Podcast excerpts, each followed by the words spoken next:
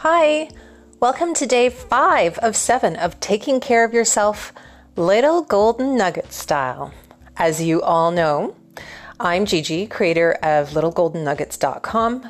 It's my site and it's dedicated to sharing nuggets of knowledge on self care, and I invite you to go check it out.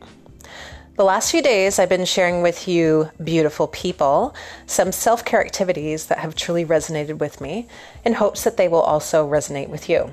So don't forget to add Gigi's Little Golden Nuggets onto your list of favorites so that you won't miss a day. I can't believe that we're already at day five. Thank you so much to everyone for coming on this ride with me. Okay, let's dive into day five. So, you've heard me say it before Self care is not all about facials, manis, and petties. It really is about caring for yourself, nurturing and growing a loving and empowering and resilient relationship with yourself. Now, with all that said, practicing self care doesn't mean that you can't do all those fun things too. There is no requirement that you go so far on one side of the pendulum that you can't or that you shouldn't include these loving acts of indulgences into your personal definition of self care. For a while, I got so narrow in loving myself as I am without makeup, so, so narrow minded, that I essentially stopped wearing makeup. And although I still believe that I look beautiful without makeup, I also like to wear makeup. So I can do these things for myself without feeling like I'm caving into society's requirements of me. I'm doing this because it makes me happy and, like, quite frankly, not everything I do has to be a statement.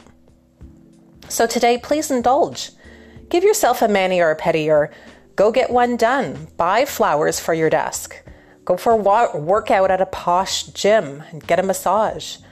Go onto Pinterest and DIY a facial mask or a hair mask. You can pick the flowers instead of buying the flowers for your desk. Like, you don't have to spend money. I don't want you to go ahead and spend what you don't have. But I do want you to realize that you deserve an investment of time into yourself. So invest time. Do something that makes you happy. Use the time as a time to disconnect and recharge and have fun.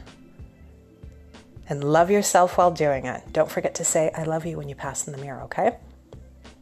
So, wishing you a great day filled with love. Let me know how day five activity goes for you. Leave me a comment and I'll be sure to respond. Have a great day, loves.